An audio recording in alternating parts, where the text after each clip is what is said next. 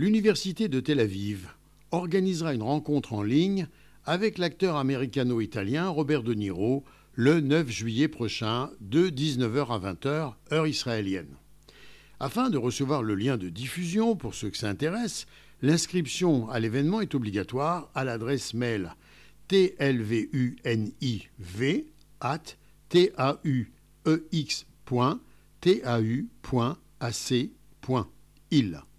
L'acteur Robert De Niro affiche depuis longtemps son soutien à Israël. En 2013, lors d'une visite dans le pays, à l'occasion des 90 ans de l'ancien président Shimon Peres, il avait déclaré J'ai toujours plaisir à venir en Israël.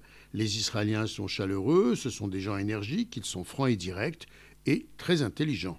J'ai toujours aimé les gens intelligents, ils sont agréables et agressifs, et je respecte cette agressivité car ils en ont bien besoin dans leur situation. En 2018, la chaîne hôtelière de Robert De Niro, Nobu, avait ouvert un hôtel-restaurant de 38 chambres à Tel Aviv. Robert De Niro, certainement inspiré par les personnages qu'il interprète en général au cinéma, s'est fait remarquer dans son franc-parler contre Donald Trump, qu'il avait publiquement traité d'abruti et d'escroc, affirmant même qu'il aimerait lui mettre un coup de poing dans la tronche. L'acteur s'est illustré plus brillamment, heureusement, par les rôles qu'il a tenus au cinéma, Taxi Driver, Les Affranchis, Voyage au bout de l'enfer, ou encore Il était une fois en Amérique, Le Parrain 2, et même Les Incorruptibles. Les spectateurs pourront le retrouver dans plusieurs films, à sortir prochainement si les circonstances du Covid-19 le permettent.